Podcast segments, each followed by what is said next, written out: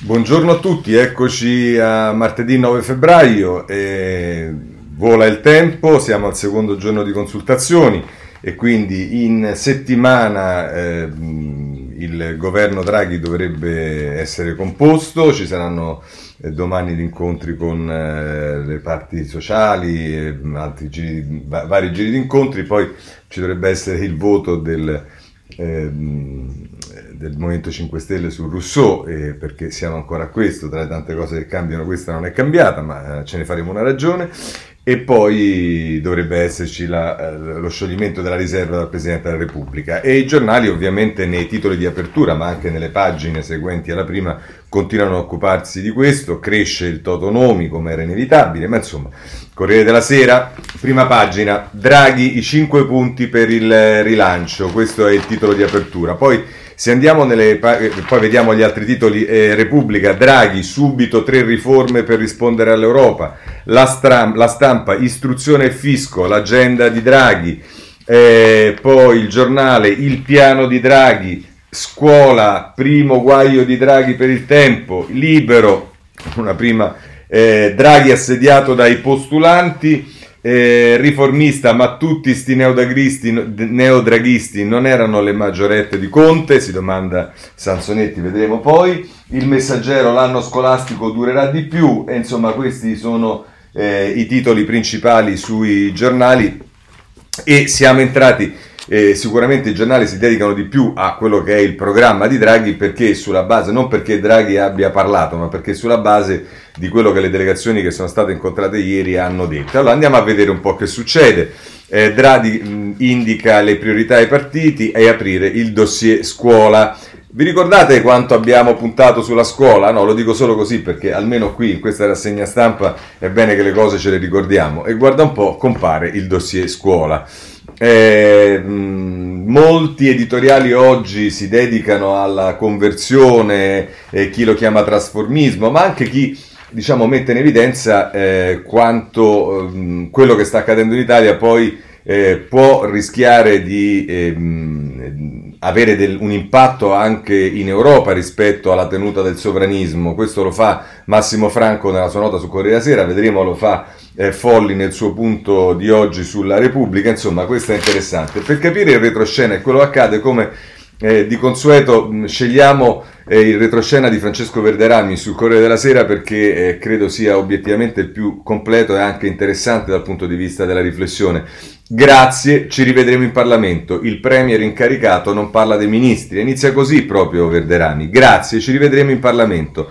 La formula con cui Mario Draghi conclude ogni consultazione è la prova che i partiti avranno solo la facoltà di decidere se concedere la fiducia al governo, perché sul governo deciderà lui. Con Draghi sono saltati i vecchi rituali le doglie che anticipavano la nascita di un ogni esecutivo, le rose di nomi, le terne di candidati per ogni ministero, le combinazioni incrociate, la contabilità dei gruppi parlamentari che incideva sul peso dei dicasteri da assegnare, il gioco delle correnti. Tutto finito. Come ci riconosce un autorevole Esponente del PD, i partiti sono nel panico. I loro organismi per la distribuzione degli incarichi sono simili a monete fuori corso, non hanno cioè valore, siccome non c'è possibilità di mediazione. Nemmeno sul testo del programma, che era l'altra liturgia, ogni trattativa nascondeva la lotta nella distribuzione del potere. Per qualche giorno, nel tentativo disperato di aggirare l'ostacolo, i curricula sono stati inviati al colle come bottiglie gettate in mare aperto. Il fatto è che il premier incaricato si consulta solo con il capo dello Stato e chiama direttamente i candidati. Chi non ha sentito finora squillare il suo telefono ha poche chance di essere contattato. Ovviamente Draghi farà sperare farà sapere per tempo ai partiti della sua maggioranza la composizione della squadra e quindi la soluzione che ha adottato. L'ipotesi più accreditata rimane quella di un governo misto con tecnici e rappresentanti dei partiti a irrobustire il progetto. Già si prevede un assembramento per accaparrarsi i posti di sottosegretario. Dal profilo dell'esecutivo si capirà la squadra se punterà ad arrivare fino al termine della legislatura o se avrà, come appare più probabile, un tragitto più limitato. Si, tra- si tratterebbe in quel caso di un governo di scopo con un orizzonte limitato al varo delle tre grandi riforme che Draghi ha anticipato durante le consultazioni, il fisco, la pubblica amministrazione e la giustizia civile. Questo programma, che è legato alla concessione dei fondi europei, rischierebbe eh, eh, richiederebbe circa un anno per essere completato, così si arriverebbe in coincidenza con la fine del settennato di Mattarella e l'elezione del nuovo capo dello Stato.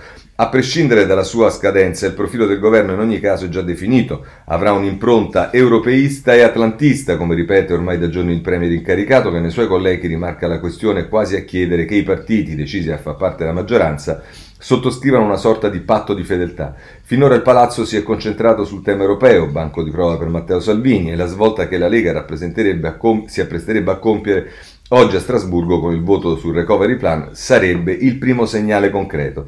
Ma il riferimento di Draghi all'atlantismo, che è stato sottovalutato, ha la stessa portata, rappresenta una cesura rispetto a certe logiche del recente passato che i riformisti del PD avevano già contestato. Da mesi infatti denunciavano la presenza nella maggioranza e nel governo di un partito cinese, così era stato definito, con profonde ramificazioni nelle strutture dello Stato.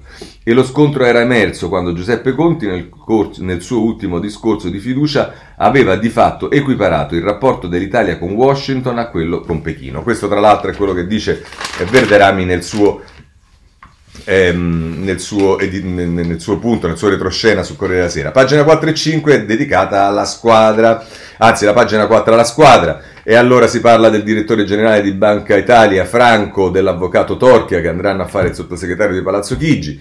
All'interno c'è la possibile conferma della ministra Lamorgese, ma c'è anche Giannini. E poi agli esteri la segretaria generale della Farnesina, Belloni, in alternativa è Dassù. Mamma mia. Eh, all'economia eh, per via 20 settembre scannapiego della Beio Lucrezia Reiklin, all'istruzione la rettrice Messa e l'ipotesi dell'ex assessore Bianchi e poi per la giustizia l'incarico a Cartabia e l'idea del ritorno a Paola Severino. Per quanto riguarda invece e questo lo vedremo anche sugli altri giornali. Per quanto riguarda il programma, si parla del recovery plan con gli investimenti concentrati a un cronoprogramma e poi la priorità della scuola e a lezione per più giorni servono 10.000 docenti. Per quanto riguarda le imprese e i lavoratori, basta sussidi a pioggia, ma aiuti a chi riconverte o ha un futuro di mercato. Ancora sulla campagna sanitaria, approvvigionamento e logistica per accelerare il piano vaccinale. Per quanto riguarda l'ambiente e le opere, riattivare i cantieri, più infrastrutture per aiutare il turismo, anche questo forse vi ricorderà qualcosa come il piano vaccini. E per quanto riguarda la politica estera, il rilancio sull'Europa, avanti con l'integrazione, il filo con gli Stati Uniti. Ebbene, a questo punto ci spostiamo sui partiti e qui inizia il travaglio che diciamo è un doppio travaglio, è il travaglio di travaglio e il travaglio in questo caso di cui ci occupiamo è quello del Partito Democratico. Tre nomi per due posti, incerti. La partita del governo divide il PD in corsa Guerini, Franceschini e Zingaretti, o Orlando, quindi sarebbero già quattro. Ma nell'area del segretario si vorrebbero ministri tecnici. E dice nel taglio basso ehm, eh, c'è ehm, eh, Marco Cremonesi e Alessandro Trocino, che ha firmato anche l'articolo precedente, il carroccio non è il, diavolo, non è il diavolo, con i dem c'è rispetto, i pontieri entrano in servizio, da Mirabelli a Romeo. È l'ora del dialogo tra, parentesi, quasi, chiusa parentesi, ex avversari. E insomma, vedremo che il tormento del PD lo troviamo anche su altri giornali.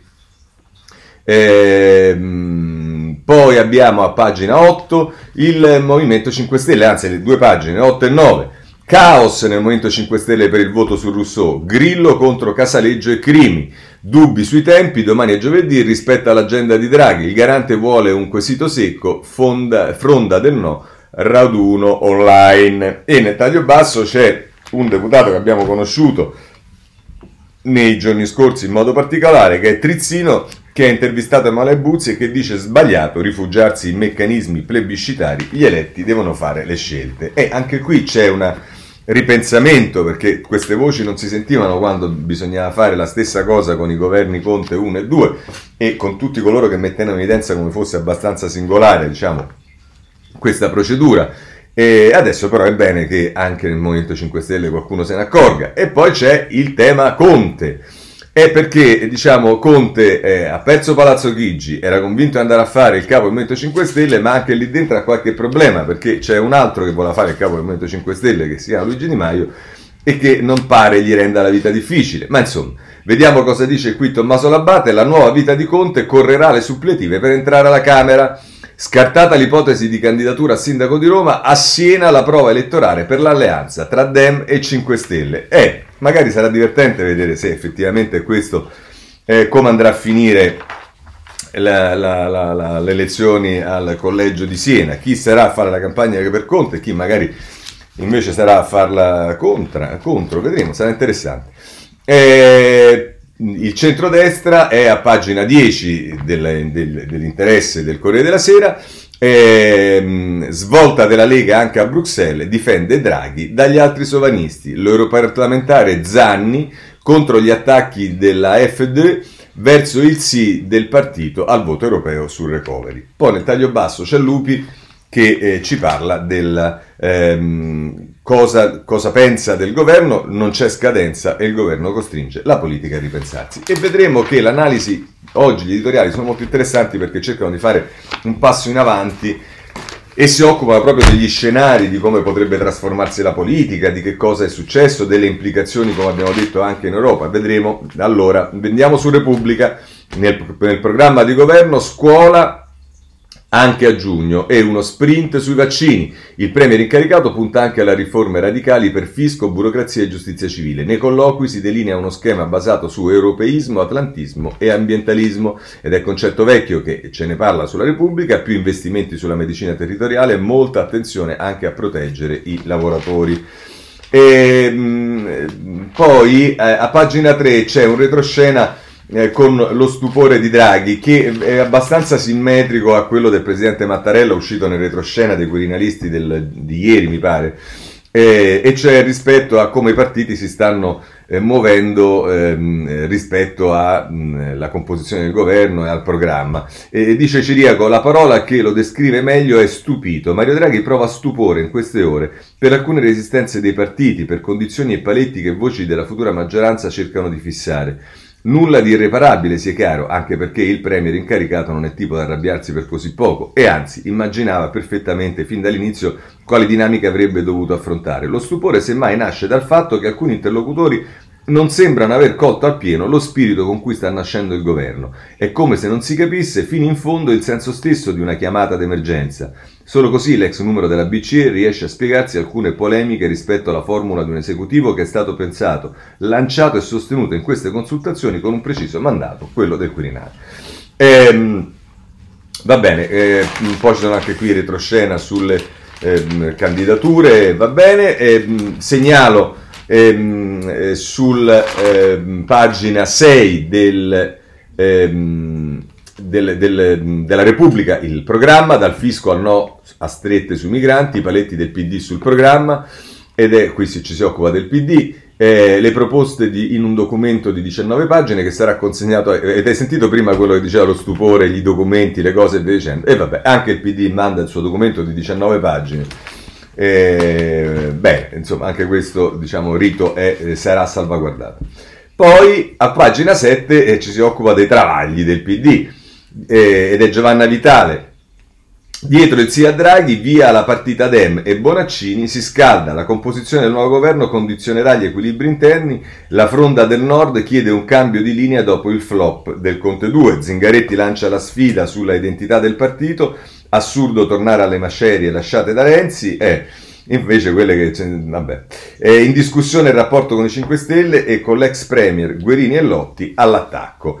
E poi qui dice tra le anime del PD si avvicina l'ora della conta e vedremo che cosa accadrà eh, nel PD poi ce ne occuperemo anche del eh, del buon Bettini che eh, diciamo tra coloro che hanno avuto degli attacchi di bile che hanno procurato diciamo, una serie di eh, esternazioni mh, sul, non a caso sul fatto quotidiano, ma ce ne occupiamo dopo. Ehm, eh, sul governo il Movimento 5 Stelle si affida a Rousseau, qui stiamo sul Movimento 5 Stelle con Matteo Pucciarelli, tensione Grillo Casaleggio sui quesiti. Eccolo qui, il retroscena di Annalisa Cuzzocrea, il fallito blitz di Conte per scalare la leadership del movimento. Il premier uscente, che si vede sempre più guida dei 5 Stelle, ha cercato invano di convincere Grillo a rinviare il voto per salvare il ruolo di capo politico. Eh, insomma, eh, non, non saranno buone acque quelle di Conte, vedrete.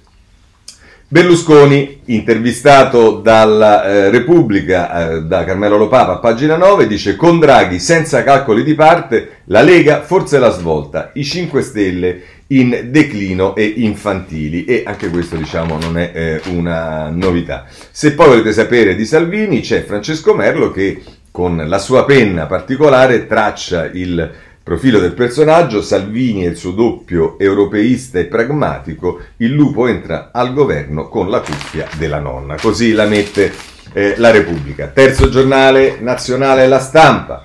Eh, vediamo come la mette a pagina 2. Il Premier comincia dalla scuola, allungare l'anno. Eh, c'è un'intervista nel taglio basso ad Emma Bonino che dice io in squadra decide lui, in giro vedo molti convertiti.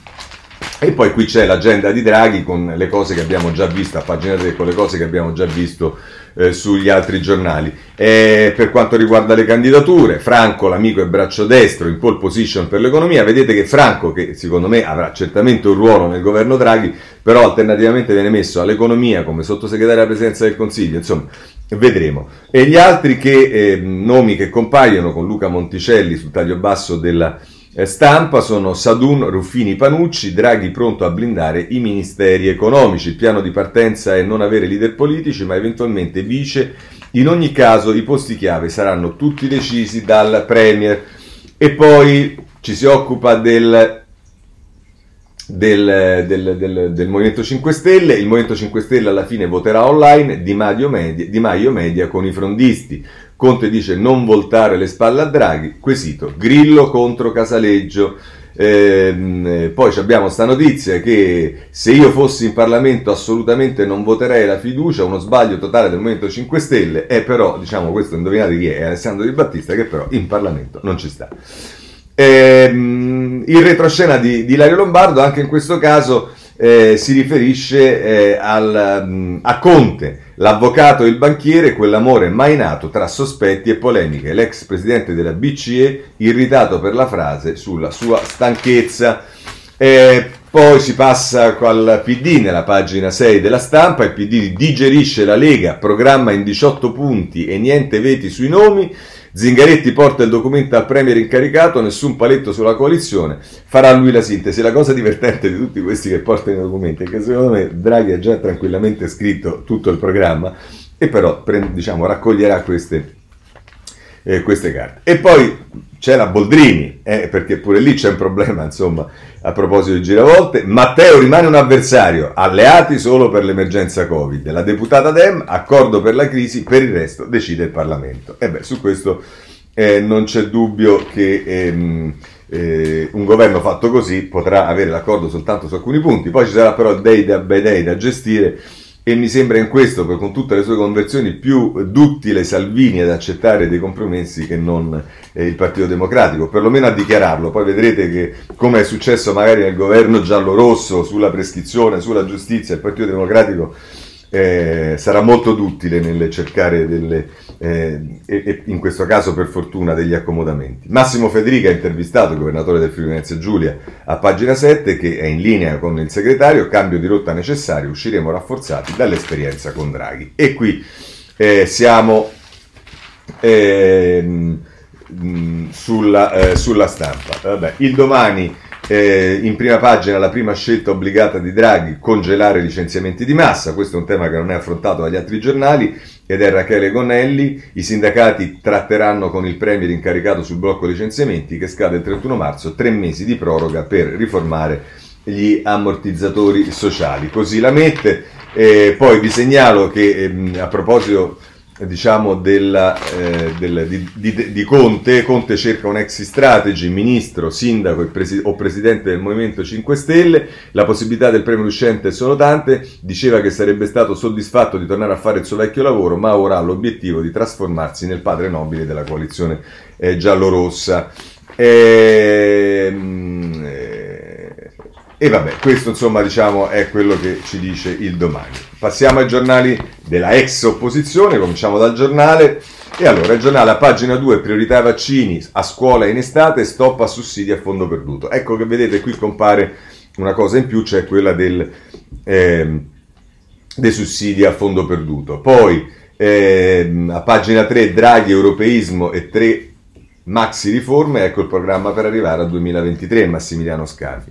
A proposito di Toto Ministri, qui spuntano altri, eh, almeno un altro nome, eh, i Toto Ministri Bertoraso e Giorgetti, possibili ali moderate per le quote rosa in Porpo, eh, Cartabia, Belloni, Panucci, Torchi, Sabatini e Polimeni. E insomma questo compare anche Bertolaso. Io francamente dico eh, quello che ho sempre detto che se per esempio sostituissimo Arcuri con Bertolaso eh, le cose andrebbero decisamente meglio come la storia dimostra. Ma insomma, eh, qui PD, così Massimo Malpica eh, si occupa del Partito Democratico, fisco, migranti e sovranisti, il PD fissa i paletti anti-Lega, altro che collaborazione, il programma DEM eh, Draghi mira a sabotare l'alleanza, la resa dei conti interna, e insomma vedremo perché guardate che sul Partito Democratico una volta che si sarà votato il governo eh, ci sarà da non divertirsi ma da stare molto attenti perché forse come si diceva quello qualcosa si muove. Eh, pagina 5 del giornale, ma Salvini spiazza la sinistra, da noi mai veti o capricci. Vedete che vengono messe in contrapposizione sulle due pagine i paletti che pone il PD e invece eh, quello che dice Salvini, da noi mai veti o capricci. E poi c'è il Movimento 5 Stelle sul quale si concentra il giornale, il Movimento 5 Stelle cede ai frondisti, l'ok al nuovo governo sarà deciso eh, da Rousseau. Va bene, questo è il eh, giornale. Vediamo il tempo che mette in evidenza scuola primo guaio di Draghi e, e dove se ne occupa, questa è in prima pagina, eh, poi a pagina 3 eh, nasce l'Italia di Super Mario, Draghi presenta il programma alle consultazioni, riforma di giustizia civile, burocrazia e fisco. Anche qui la squadra dei politici, c'è un, una fotografia di Ernesto Maria Ruffini, ma insomma i nomi che si fanno sono sempre quelli. Ehm, e, e che, perché diceva in prima pagina che il problema è la scuola? Perché Franco Beghis nell'editoriale che prosegue a pagina 5 ci dice che è il contagio a scuola il primo guaio di Super Mario, i nuovi positivi causati in gran parte dagli studenti, ecco i nuovi dati dell'Istituto Superiore di Sanità, il Premier nel suo programma vuole partire dagli studenti, ma da loro ancora una volta partono soprattutto le infezioni, che poi abbiamo visto che questo non è neanche vero, eh, i dati a seconda di come li si giocano, ma il problema degli studenti semmai è fuori dalla scuola, non a scuola, da quello che si sa, ma insomma... Per quanto riguarda il centrodestra, eh, Salvini strizza l'occhio a Bruxelles, basta attacchi all'UE sull'immigrazione. La Lega diventa moderata e si prepara a governare con Draghi. Eh, qui si dà notizia del nuovo carroccio che piace agli elettori sulla base di un sondaggio, ma è testa a testa tra destra e sinistra. La svolta responsabile fa guadagnare voti alla Lega, primo partito col 25%, cala Forza Italia, stabile Fratelli d'Italia e così si dice che la lotta all'ultimo voto il centrodestra arriva al 48,7% mentre il centrosinistra è al 48,5%, considerando però anche Azione, Italia Viva e più Europa. Ecco, quindi diciamo che considerando Azione, Italia Viva e più Europa, il centrosinistra, se va bene, sta al 40%. Ma va bene, eh, andiamo quindi, diciamo, non, il se non funziona in questo caso. E poi a pagina 6 5 Stelle, l'Italia ostaggio di Grillo, il Movimento 5 Stelle si affida a Rousseau per decidere consultazioni domani e giovedì e Draghi dovrà aspettare. Paolo Zappitelli, sarà forse per questo che Draghi, che è uno che non perde tempo, ha utilizzato la giornata di domani per incontrare le parti sociali in maniera che così anche i 5 Stelle possono svolgere il loro rito. E, mh, questo eh, è quello che ci dice... Eh, mh, il, il tempo. Bene, andiamo sul libero, pagina 2, eh, spunta il programma. Draghi è ben chiaro cosa fare, tutto il contrario dei giallorossi, vabbè la mette così Fausto Carioti, eh, mh, e poi diciamo Filippo Facci riprende il titolo di prima pagina, eh, il premier assediato dai postulanti vincerà chi lecca di più. Questo è il modo in cui lo mette il, il tempo. Ehm, ehm, poi c'è la sagra dei candidati, e anche qui Draghi fa i conti, 10 ministeri ai partiti, e qui si fanno i nomi, Cottarelli, Cartabia, Zingaretti, eh, scusatemi, eh, Giorgetti, Orlando, Tajani, insomma c'è di tutto. Eh, bandiera tricolore. Qui c'è una cosa interessante di Gianluca Mazzini sul giornale a pagina 5 è un fondo, dice non soltanto Renzi, hanno lavorato per Mario anche USA e Vaticano. E che cosa fa? Tra l'altro Mazzini dice e, e, qui diciamo rivela mh, alcune cose e anche l'arguzia di, di, di, Giorgetti. Perché la crisi di governo giallo-rosso, dice eh, Mazzini, viene da lontano e bisogna guardare oltreoceano per comprenderla appieno. Due mesi fa il leghista Giorgetti profetizzava se vince Biden Renzi fa cadere Conte anche lo storico Gianfranco Proncini ritiene necessario guardare a Washington, eccetera, eccetera. E si fa riferimento a quando, dopo che vinse Biden, eh, Renzi mise la foto di Biden eh, su un post eh, fatto poco prima della crisi. Vabbè, questo è quello che dicono. Però, diciamo, non è così lontano dalla mh, possibilità che sia reale. Decide la rete, ennesima farsa grillina, gli iscritti voteranno sul sì a Super Mario, è quanto scrive Libero.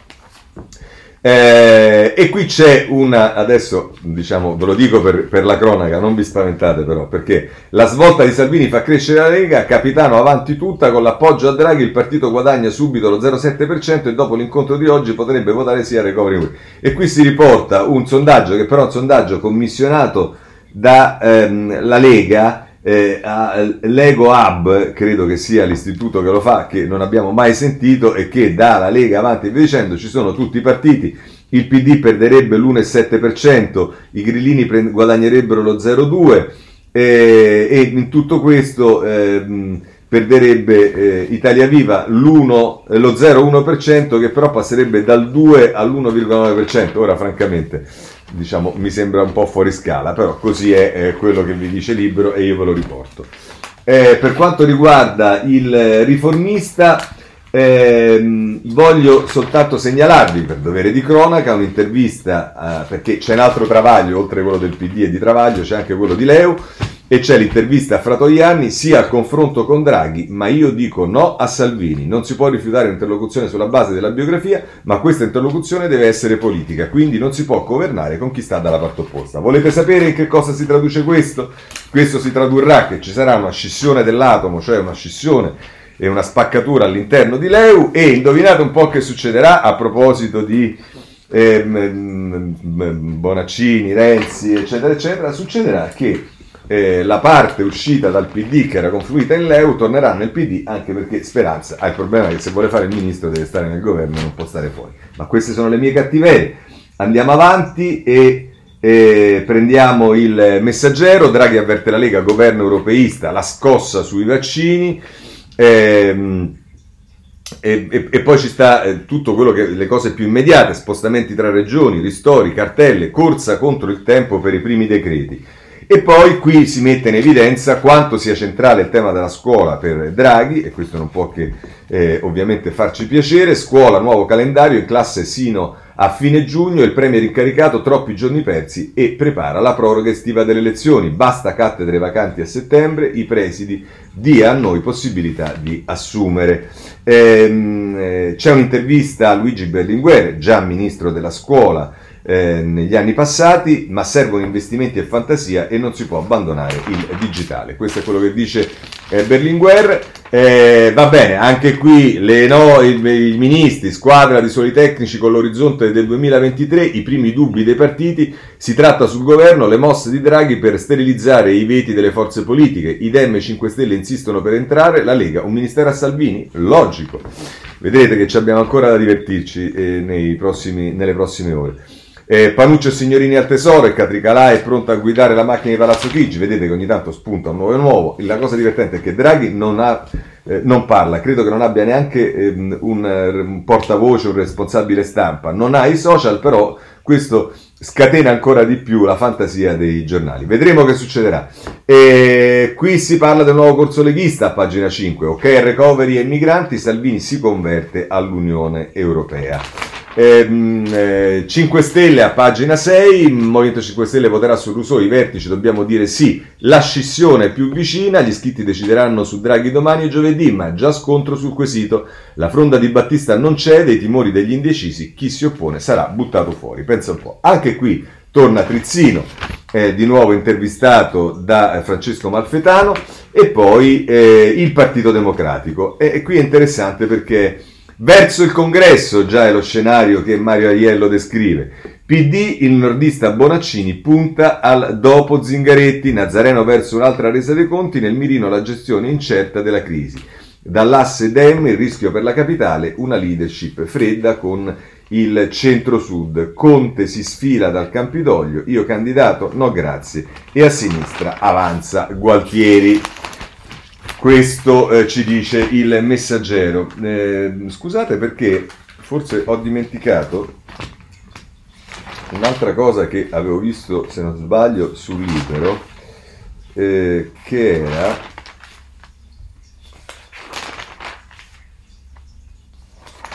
Forse non era sul libero.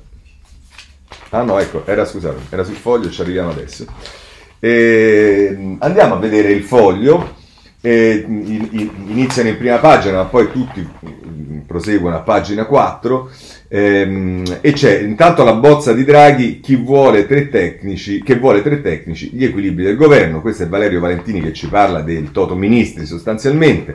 Mentre eh, Salvatore Merlo si occupa dei 5 Stelle e vedete Conte e Di Maio tra sospetti e pace forzata nel smarasma 5 Stelle, e cioè se Conte pensava di avere la strada semplice per diventare il capo del Movimento 5 Stelle, eh, diciamo non è, non è mm, non è così, ma chissà che poi magari se ci sono le primarie del PD Conte non si candidi a segretario del Partito Democratico, questa potrebbe essere un'altra novità eh, che visto diciamo, il tipo di approccio che il PD ha avuto nei confronti di Conte non potrebbe neanche apparire così fuori scala. Eh, e qui a proposito proprio di Conte, Roca- Rai, locali, amici presunti, Roma gira a vuoto in attesa di Mario, si mette in evidenza proprio il fatto che eh, Draghi non parla, non ha punti di riferimento e la gente non sa, i giornalisti non sanno eh, dove prendere un minimo di eh, notizie veritiere attendibili se non quelle che vengono riportate alle delegazioni. Poi Carmelo Caruso eh, intervista Giovanna Maglie a proposito eh, di, della conversione di Salvini e via dicendo e il titolo è Al governo, punto esclamativo. L'unico truce è Bettini. Parla Maria Giovanna Maglie, l'ideologa di Salvini. E che cosa dice la Maglie? Dice l'unico trucismo che è rimasto è quello di uomini come Goffredo Bettini. Usano il metodo togliattiano, sporcano i nemici, sono patetici. Deve essere il PD a sentirsi fortunato. Sono i suoi parlamentari che per la seconda volta hanno la possibilità di far parte di un governo nonostante i loro pochi voti. Vabbè, qui i loro pochi voti. Ora io vorrei spendere una parola di, eh, come dire, di, di, di, tenerezza, una carezza a Goffredo Bettini, perché diciamo tra tutti quelli che hanno vomitato bile nelle, negli ultimi giorni e ovviamente non poteva che rilasciare questa intervista al giornale di Marco Travaglio, ieri Bettini, eh, come si dice, l'ha fatta fuori dal vaso, ma forse non l'ha fatta neanche fuori dal vaso, ha solo espresso il suo profondo sentimento nei confronti di Renzi, di Italia Viva. E forse questo è anche figlio del fatto che probabilmente ha immaginato che la linea che ha portato avanti e che, eh, eh, alla quale si sono pronati tutti i dirigenti del Partito Democratico insieme a, eh, a D'Alema e a Bersani, che era la linea del Conte avanti tutta la vita con Conte e via dicendo, nel giro di 24 ore è crollata. Ora io non voglio dirvi a causa di cosa è crollata perché voi che ascoltate questa rassegna stampa la immaginate, però non c'è dubbio che è crollata. E a quel punto diciamo è, è crollato anche Bettini ed è uscito fuori nella sua eh, versione probabilmente più naturale in termini di astio eh, nei confronti non voglio dire solo di Matteo Renzi, ma di chi magari la politica ha dimostrato di saperla fare, non solo un po' meglio di lui, ma soprattutto con risultati migliori dei suoi. Eh, c'è da capirlo, la cosa più, che fa più tenerezza è che poi a un certo punto ieri Bettini ha cercato di smentire questa intervista dicendo che le parole, le sue parole sono state eh, travisate. E come avviene sempre in questi casi eh, premetteva no perché il mio amico, l'amicizia con Antonello Caporale che è colui che lo ha intervistato è una cosa fondamentale e via dicendo. E la cosa eh, più diciamo Ehm, che fa tenerezza è che Antonello Caporale ha fatto un comunicato di 10 righe nel quale 9 righe dice no ma è vero l'amicizia mia con Mettini è bellissima è, è profonda, è sincera, è al 100% almeno quanto al 100% sono le cose che io ho scritto e che Bettini mi ha detto e con ciò gioco partita incontro ma vedrete che boh, Bettini è, è, sparito un po' dai radar eh, sulla, sulla, mh, sui giornali e mh, E vabbè, però diciamo questo, eh, questo, è il corso delle cose e diciamo che questa crisi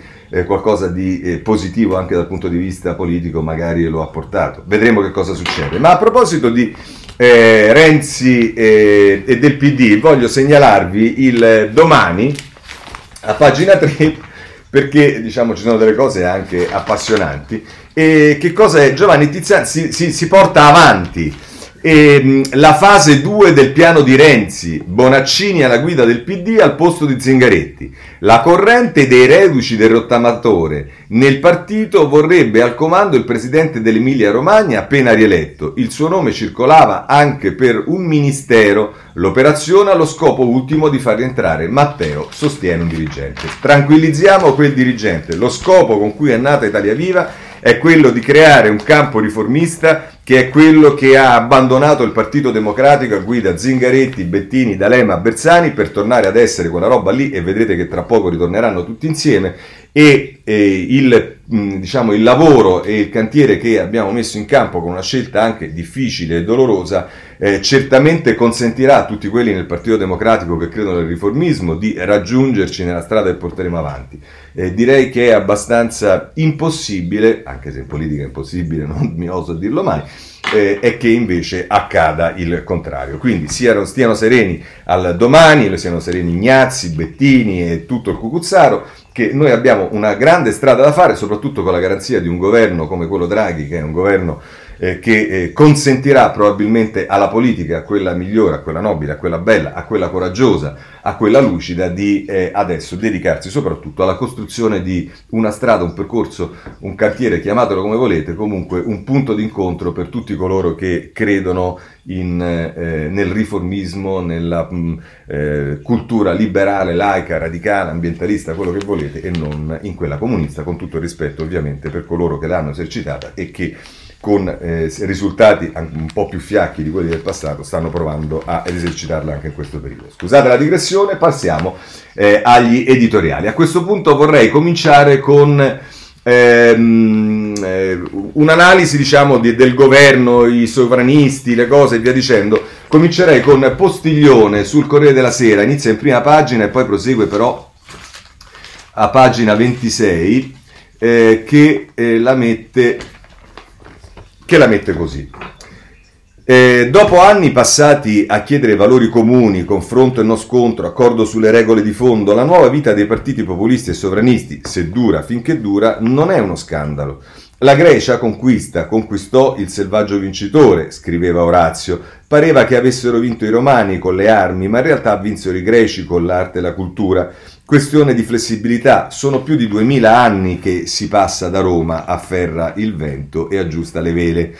È l'effetto Draghi che fa cadere lo spread, d'accordo, ma ancor più costringe i professionisti della protesta a percorrere l'ultimo miglio, a mettersi all'ottica del governo possibile, a riscoprire un clima diverso e addirittura civile. Il premier incaricato non è santo subito ed è soltanto all'inizio di un lungo percorso, ma la rivoluzione all'interno dei partiti appare un fatto acquisito, così come L'insistenza sul lavoro e sulla scuola nei primi colloqui sembra già un cambio di passo. Giovedì il Duomo di Milano apre di nuovo ai turisti, si capisce che l'Italia tutta vuole ricominciare a vivere, sta aspettando.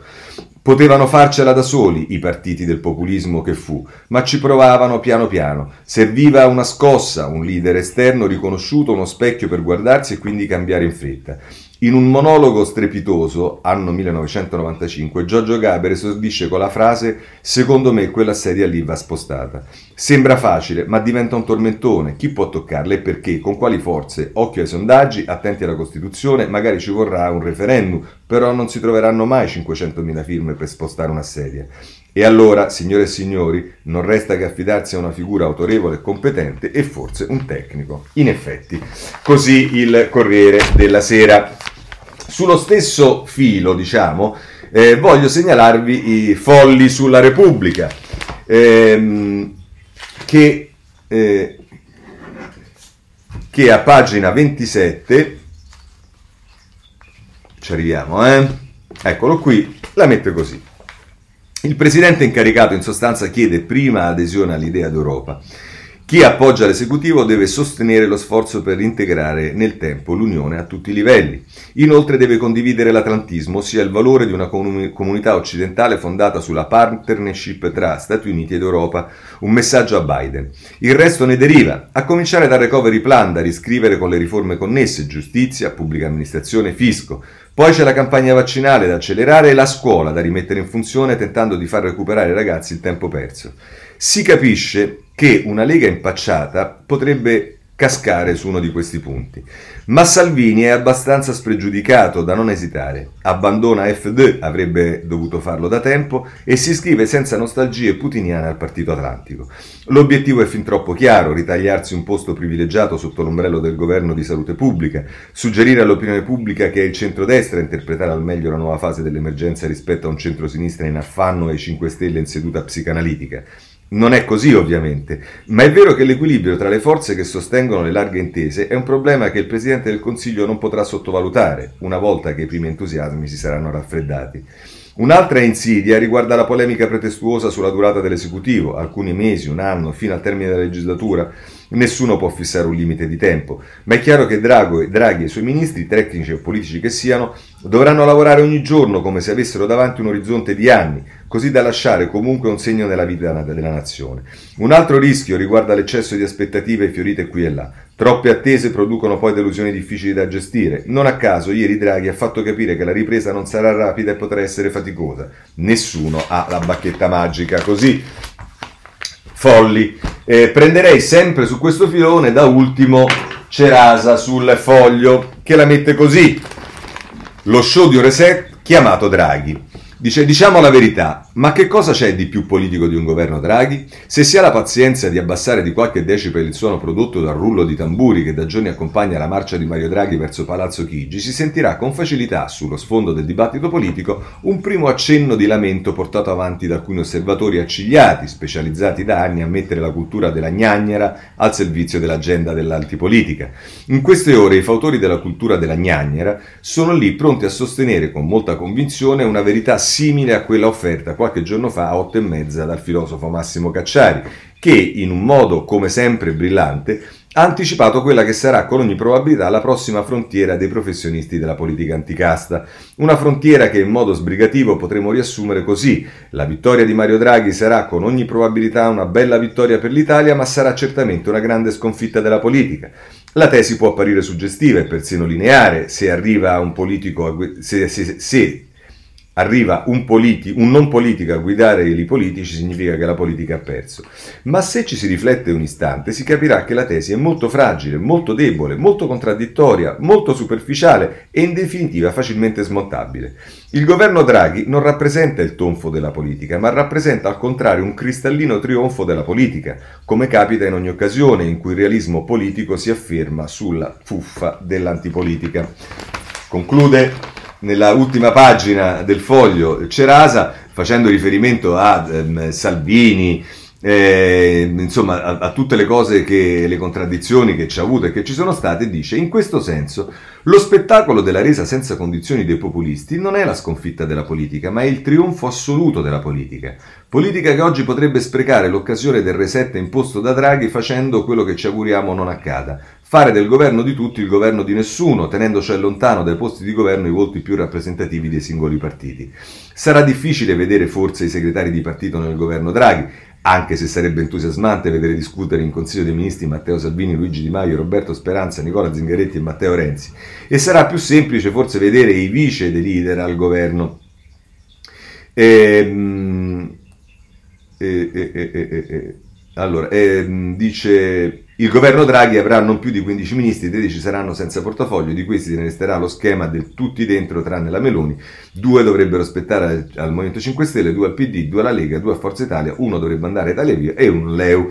Gli altri dovrebbero essere tecnici con un'unica certezza al momento che coincide con il nome di Cartabia al Ministero della Giustizia. Ma la politica oggi è un modo per non perdere la faccia nella stagione di Draghi Evitare di fare quello che ha suggerito di fare proprio Massimo Cacciari, ovvero nascondersi e lasciare posto al governo ai tecnici, a metterci invece la faccia, portando al governo il meglio di ciò che oggi possono offrire i partiti, anche a costo di dover dimostrare ogni giorno come un, avrebbe, come un tempo avrebbe suggerito Giuseppe Prezzolini, che l'essere incoerenti con le proprie idee a volte è l'unico modo per non fare la figura degli imbecilli. Diciamo la verità, ma che cos'è c'è di più politico di un governo Draghi? Così la mette sul foglio eh, Claudio Cerasa. Poi però vi dicevo che c'è tutto un tema che riguarda un approfondimento un po' di più sulla politica. In questo senso voglio segnalarvi un bell'articolo di eh, Antonio Pulito sul Corriere della Sera che inizia in prima pagina e poi prosegue a pagina 11, noi dobbiamo inevitabilmente saltarne una parte, però prendiamo questo di pagina 11 e tra l'altro dice ci sarà del resto una ragione se in tutta la storia umana ogni società, questa è tutta un'analisi sull'elite, sul, su, su, sulla contro, controcanto dell'uno vale uno, che non servono le competenze, insomma ci sarà del resto una ragione se in tutta la storia umana ogni società, anche la più semplice, ha conosciuto una qualche forma di, di stratificazione sociale. C'è sempre bisogno di un ceto di persone dotate di speciali capacità in grado di svolgere funzioni vitali, dai sacerdoti agronomi delle civiltà mesopotamiche agli inventori dei vaccini in quelle contemporanee. Ma le competenze addestrate in lunghi e faticosi periodi di apprendimento e le gerarchie dei valori che inevitabilmente creano tra i membri della società non bastano a formare un'elite, perché questa trasformazione avvenga c'è bisogno di qualcosa di più del sapere. Serve la capacità di interpretare l'interesse generale, di mettere le proprie capacità al servizio della nazione, di unirla intorno a una meta. E poi conclude così. È vero però che negli ultimi decenni si è affermata un'altra idea di elite, più simile alla casta eh, brami, braminica dell'India, eh, al ceto chiuso delle società di antico regime, concentrata sull'obiettivo di autoriprodursi cibandosi di potere. E non parlo solo del personale politico prodotto dai partiti in precipitosa caduta di rappresentanza e prestigio, ma anche della classe dirigente che stava fuori dal Parlamento, nell'apparato pubblico, nelle imprese, nelle università, nei corpi intermedi, e che si è mangiata a bocconi lo Stato appesantendolo con un debito pubblico mostruoso, privatizzando i prodotti pubblici- i profitti e pubblicizzando perdite e sacrifici. Questo ha infuriato l'opinione pubblica e le ha anche fornito una grande alibi per non vedere le colpe comuni di tutti, giustificandole con il cinismo di pochi. Si spiega così perché ogni volta che per mettersi per metterci in sesto abbiamo dovuto far ricorso alle elite come il governo Ciampi e il governo Monti, ci sia poi stato un colpo di frusta e siano nati proprio allora movimenti politici pur diversissimi tra di loro come il berlusconismo nel 94, il grillismo nel 2013, entrambi basati su quella che eh, Ortega y Gasset descrive come la ribellione delle masse Sappiamo che Mario Draghi proviene da una tradizione di servizio all'interesse nazionale, tra le più impeccabili e severe, quella della Banca d'Italia di Stringer e di Enaudi di Ciampi, una fucina di classe dirigente nel senso migliore, l'unica qualità di Draghi ha esportato in Europa, nel, la cui qualità Draghi ha esportato in Europa e nel mondo, ricavandone ammirazione e rispetto.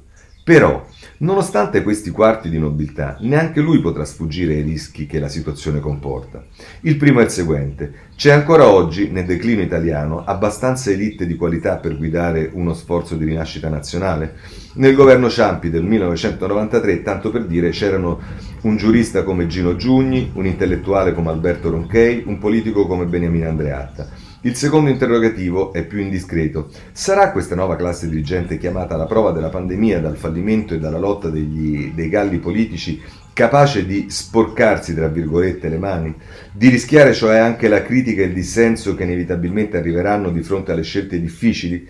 Perché tra le tante qualità dell'elite non sono il distacco aristocratico e la raffinatezza dei modi, quelle più richieste dai tempi che viviamo, Ogni governo è politico e la politica democratica è sempre lotta e combattimento anche senza ricorrere al broccardo di Rito Formica sul sangue e merda. Lo è perfino quando ci si trova alle spalle il grande consenso popolare che oggi accoglie la speranza di Draghi. Così è Polito sul eh, Corriere della Sera. Ehm, eh, un'analisi, diciamo, sulla eh, politica, i, i partiti, la fa anche Donatella di Cesare eh, sulla eh, stampa, i superpoteri di Mario, anche in questo caso andiamo direttamente a pagina 21 dove eh, prosegue dopo l'inizio in prima pagina il suo editoriale. Dice tuttavia per la gente comune che di quei partiti non ne può più, che è frastornata e preoccupata come mai, Draghi rappresenta la possibilità di un riscatto. In questa possibilità si celano però due pericoli.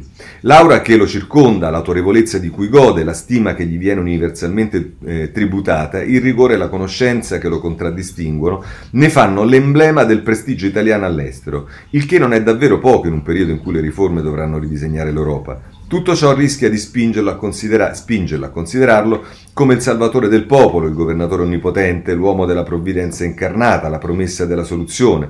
Il neopopulismo, che non certo è, è finito, ha diffuso fra l'altro il sogno velenoso dell'immediatezza.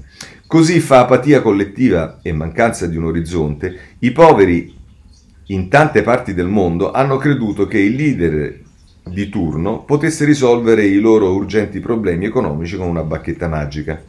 Proprio in tal senso la tentazione populista nega la politica e costituisce un processo antipolitico perché non progetta realisticamente e non iscrive la reazione nel tempo.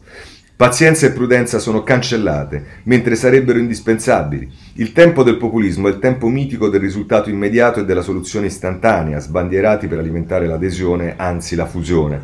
Per Draghi non sarà allora facile disattendere, per così dire, queste mal riposte speranze, evitare l'immaginario populistico per parlare al Paese nei termini franchi di una politica responsabile. Il secondo pericolo sta di nuovo in, in quel che rappresenta. La sua stessa immagine può spingere a credere che le decisioni siano prese altrove, che un governo dei migliori, un esecutivo di superstiti, finisca per essere una confisca oligarchica della democrazia.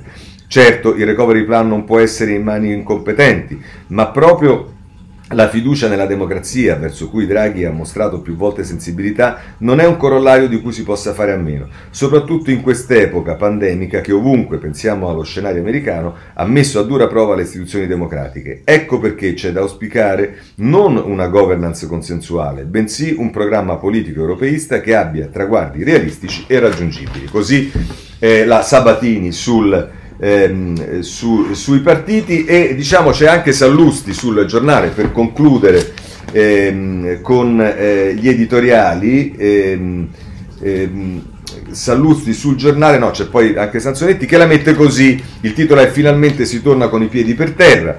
Al diavolo i destini personali e pure gli slogan. Questo paese ha il diritto di essere governato da competenti. Onestamente non mi interessano oggi le distinzioni tra destra e sinistra. Abbiamo bisogno di soldi, progetti e vaccini e di una visione a medio e lungo termine. È una tempistica inconciliabile con i tempi della politica e delle aspettative dell'opinione pubblica? Può essere, lo è sicuramente se immaginiamo lo scenario del dopo, Gra- del dopo Draghi, perché arriverà un dopo Draghi, dopo Draghi, scusate, uguale a quello pre.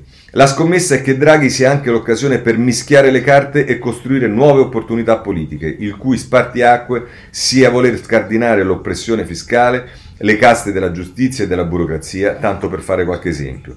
Per questo è importante esserci, per aiutare Draghi a fare quello di cui sarà capace, ma anche per dare una nuova prospettiva alla, prora, alla propria azione che vada oltre vecchi stereotipi che il Covid e la crisi economica hanno violentemente spazzato via. Quale? E chi lo sa? quella che si sarà capace di costruire nel mondo reale, non in quello virtuale dei social, in cui hanno sguazzato senza alcun costrutto i Toninelli, i Crimi, Di Maio e purtroppo anche i partiti populisti e sovranisti. Torniamo a terra senza pregiudizi, in fondo veniamo proprio da lì e lì ci sentiamo al sicuro. Insomma, vedete che questa cosa che poi in fondo l'opportunità di Draghi non è soltanto un'opportunità per eh, il eh, paese dal punto di vista economico, sociale, sanitario e dicendo, ma anche per la politica, per ripensare e rigenerarsi e non sarebbe male e in questo senso Cerasa, Salluzzi, ma un po' tutti dicono che è un'occasione da non perdere. Speriamo che non la si perda. Eh, Sansonetti eh, in Italia c'è uno, stato un miracolo, la draghizzazione della politica, del giornalismo e dell'intellettualità. È un fenomeno soprannaturale, in parte conosciuto, in parte nuovo. È conosciuto sotto il nome, il nome di trasformismo. Consiste nel passaggio rapido da una posizione politica molto netta a una posizione politica diversa o anche opposta a quella di partenza. Il caso più clamoroso, recente di trasformismo è stato il governo Conte 2, è nato dalla decisione del Movimento 5 Stelle e del suo Premier di rompere con la destra di Salvini e allearsi con la sinistra di Renzi, Zingaretti e Speranza. Non, eh, non suscitò l'indignazione particolari, come era successo a fine Ottocento quando il primo ministro Agostino De Pretis, che guidava una coalizione di sinistra, si alleò con la destra. Allora ci fu scandalo. Il trasformismo ha una base teorica forte, la convinzione che quel che conta è la capacità di restare al governo e che a questo fine si possano anche sacrificare alcune delle proprie idee. Le idee cambiano con i tempi, il potere è sempre lo stesso. Il buon politico sa che la sua stella polare è il potere. Il trasformismo è solo un fenomeno che riguarda i vertici, riguarda tutto l'establishment, quello burocratico ma anche quello intellettuale, giornalistico e sottopolitico. E allora cosa c'è di nuovo?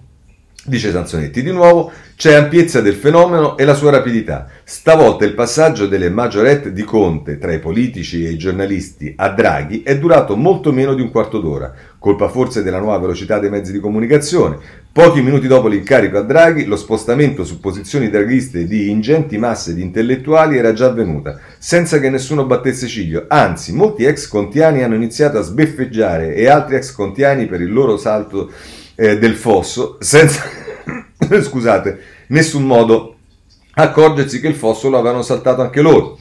Che vuol dire tutto questo? Conclude così Sansonetti, che la politica è sempre più debole. Una volta la politica era pensiero e dignità, oltre che manovra e sottogoverno. Manovra e sottogoverno sono rimasti. Vedete, una lettura diversa da quella di eh, Cerasa. Bene, altre questioni eh, molto rapidamente. Eh, le donne, perché in tutto questo il, la stampa dedica due pagine con eh, Elena Stancalelli al tema delle donne, Ursula, Kamala e le altre in carriera, donne alla ricerca dell'autorevolezza, a differenza degli uomini, hanno a disposizione abiti con un'ampia gamma di colori, tailleur, foulard, tacchi e preferibilmente bassi, ma non basta l'eleganza per essere rispettate. E poi Flavia Amabile nella pagina 9, gap salariale e carriera in salita, la sanità non è mestiere per donne, lo studio hanno a livello europeo, in Italia 22esima su 30 paesi, i maschi guadagnano 10.000 euro in più all'anno. Insomma, questo è un problema eh, sicuramente che vedremo se eh, sarà affrontato dal governo, c'è da augurarsi di sì. Per quanto riguarda il recovery, il recovery è stato stroncato eh, a proposito che la nuova versione, non quella vecchia che già era andata in cantiere, ma la nuova versione, che cosa volete di più voi Renzi, eh, avete ottenuto dei risultati, ma che andate cercando? Ecco, diciamo che eh, messaggero, pagina 5, piano da rifare, Banca Italia dalla linea, progetti vaghi, mancano le riforme, queste le audizioni fatte eh, alla Camera sul recovery. Non vi basta questo? Bene, andate su Repubblica e andate a pagina 4, Banca Italia smonta il piano, deve sostenere lo sviluppo o sarà solo nuovo debito. Voi dite, vabbè, è Banca Italia. Ecco, se non vi basta Banca Italia, prendete il giornale a pagina eh, 3, ma manco per niente, a pagina eh, 7, recovery arriva lo schiaffo, lo schiaffo di Europa e Corte dei Conti e quindi Oltre allo schiaffo di Banca Italia, anche la Corte dei Conti e soprattutto la Lagarde eh, che dice piano Conte, eh, eh, insomma, mi, misure mirate, piazza affari, vabbè, insomma, mm, piano Conte da cestinare. Questo per tutti quelli che avete ottenuto, ah, siete degli fascisti, eh, ma che cosa volete, tutte cose pretestuose.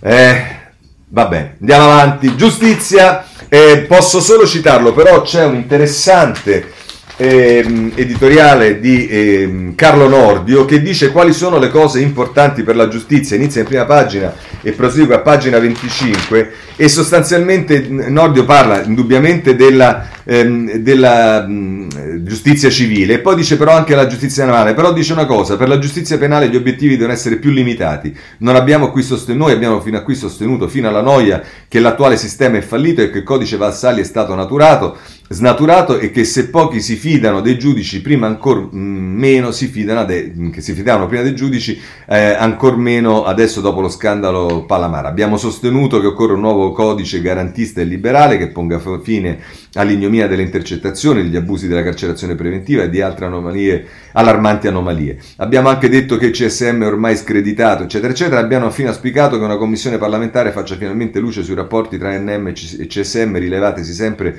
con rivelazioni di Palamara opache e inquietanti, ma con altrettanta determinazione dobbiamo dire che le emergenze non sono queste, non tanto si, eh, eh, non tanto perché gli argomenti siano, come si dice, dis- divisivi o dirimenti, ma perché sono di lunga elaborazione di ancor più incerto risultato, mentre occorre intervenire subito, sempre in funzione della ripresa economica. E qui la giustizia penale va riformata eliminando quegli ostacoli che oggi impediscono all'amministrazione di decidere delle imprese di operare. Qui si parla dell'abuso d'ufficio, il traffico di influenza, eccetera, eccetera.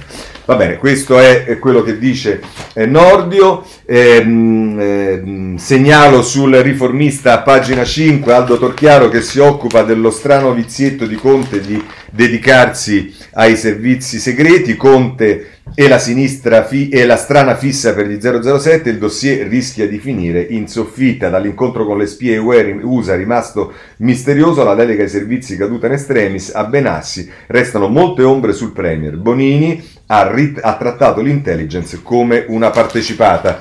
Ehm, ancora eh, vi segnalo eh, a proposito dei giovani eh, sull'avvenire il Papa che denuncia, lo vediamo sull'avvenire nelle pagine 4 e 5, ehm, la, ehm, il Papa non possiamo rimanere inerti, assistiamo a una catastrofe educativa e questo è un tema certamente che, eh, avremo, con il quale avremo molto a che fare anche nei prossimi ehm, eh, nei prossimi mesi ed anni, temo. E poi ci sta tutto il tema delle nuove misure, perché come sapete oggi siamo entrati in gialla, ma poi ci saranno decreti di PCM, l'abbiamo già visto nelle pagine eh, quando parlavamo del governo, ma insomma se volete il Corriere a pagina 12, c'è tutto il tema dei vaccini, in questo caso è Repubblica che dedica quattro pagine al tema dei vaccini, dalla pagina eh, 12 SOS varianti focolai tra i bambini, virus inglese in un positivo su tre e poi dai Novax in piazza lockdown, la resa dell'Alto Adige ribelle, un reportage da Bolzano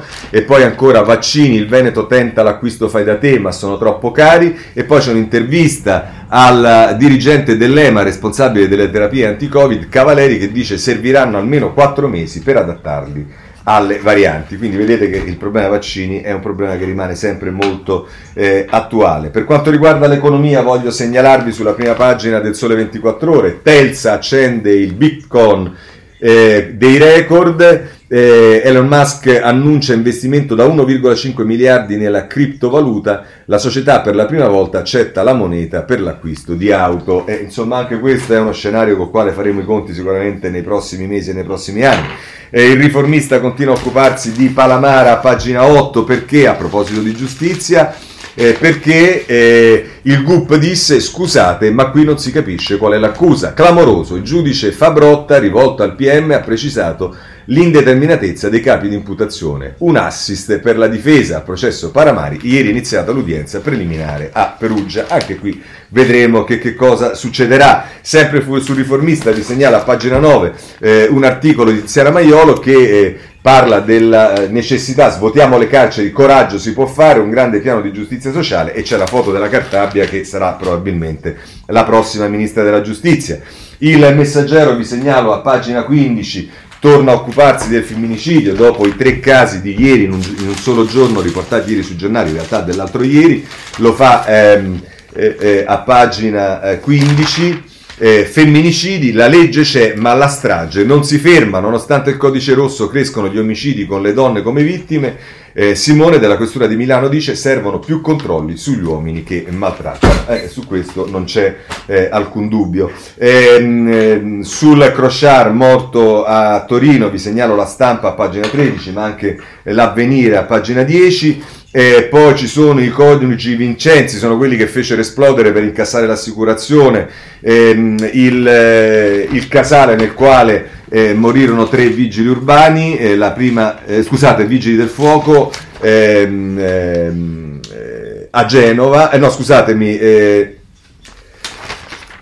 non mi ricordo su quale giornale è messo, comunque hanno preso 30 anni eh, dal, in, in, primo grado ehm, eh, e, poi vi segnalo invece una mamma che muore sul monopattino, non è tanto il caso singolo, ovviamente eh, la mamma che muore eh, come chiunque muore dispiace, ma perché apre il tema sulla sicurezza dei monopattici, su monopattini, questo vi segnalo intanto il Corriere della Sera, pagina 20. Poi se volete su tutti i giornali, in prima pagina su Repubblica, ma noi lo pigliamo dal Corriere della Sera, pagina 25, Bredi, nessuno come lui, ha fermato il tempo vincendo il suo settimo Super Bowl a 43 anni, la famiglia, la dieta, l'arroganza di un campione senza limiti e vabbè, questo è, è il Super Bowl giocato da Tom Brady eh, in eh, America. Eh, per quanto riguarda Israele, vi segnalo per la politica estera la pagina 16 della Repubblica, bandiere rosa contro Netanyahu e in piazza nasce un nuovo partito.